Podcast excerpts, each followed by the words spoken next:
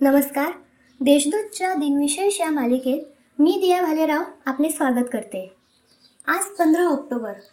जाणून घेऊया आजच्या दिवसाचे विशेष. चला मग आजच्या दिवसाची सुरुवात करूया सुंदर विचारांनी. हातांनी पायांना विचारले तुमच्यावर सर्वजण डोके ठेवतात आमच्यावर का नाही? पाय म्हणाले त्यासाठी जमिनीवर राहावे लागते हवेत नाही. एकोणीसशे बत्तीसमध्ये टाटा एअरलाइन्सचे पहिले उड्डाण झाले. जे आर डी टाटा यांनी हे विमान कराचीहून मुंबई येथे आणले व नागरी विमानसेवेची सुरुवात केली. याच कंपनीचे पुढे राष्ट्रीयकरण होऊन एअर इंडिया ही कंपनी अस्तित्वात आली. भारतीय वंशाचे अमेरिकन शास्त्रज्ञ हरगोविंद खुराना यांनी जनुकीय रचना व प्रथिनांची रचना यात महत्त्वाची कडी शोधली. त्यांच्या या कार्याबद्दल त्यांना व Robert W Holley Marshall Warren Nirenberg यांना एकोणीसशे अडुसष्टचे वैद्यकशास्त्रातील नोबेल पारितोषिक देण्यात आले. एकोणीसशे पंच्याहत्तरमध्ये बांगलादेशातील रहिमा बानू ही दोन वर्षांची मुलगी देवी रोगाचा शेवटचा रुग्ण ठरली.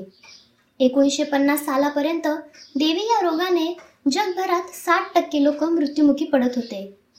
मरी आई व शीतला देवी यांच्या कोपाने हा रोग होतो असे त्यावेळच्या लोकांचा समज होता.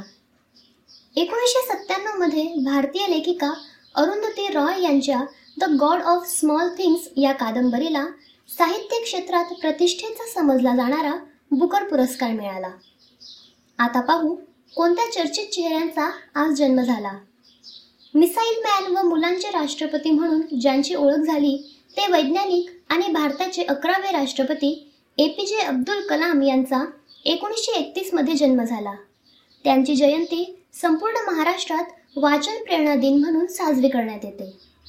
भारतीय वंशाच्या अमेरिकन चित्रपट दिग्दर्शिका मीरा नायर यांचा एकोणीसशे सत्तावन्नमध्ये जन्म झाला. त्यांच्या मान्सून वेडिंग चित्रपटाला व्हेनिस येथील आंतरराष्ट्रीय चित्रपट महोत्सवात सर्वोत्कृष्ट चित्रपटाचा गोल्डन लायन पुरस्कार मिळाला. मेवाती घराण्याचे शास्त्रीय गायक पंडित संजीव अभ्यंकर यांचा एकोणीसशे एकोणसत्तरमध्ये जन्म झाला. श्रद्धा व सबुरी हा महामंत्र ज्यांनी दिला ते शिर्डीचे साईबाबा यांचे पंधरा ऑक्टोबर एकोणीसशे अठरा रोजी दसऱ्याच्या दिवशी शिर्डीतच निधन झाले. त्यांनी धर्मनिरपेक्षतेची शिकवण दिली. सबका मालिक एक हे साईंचे बोल होते.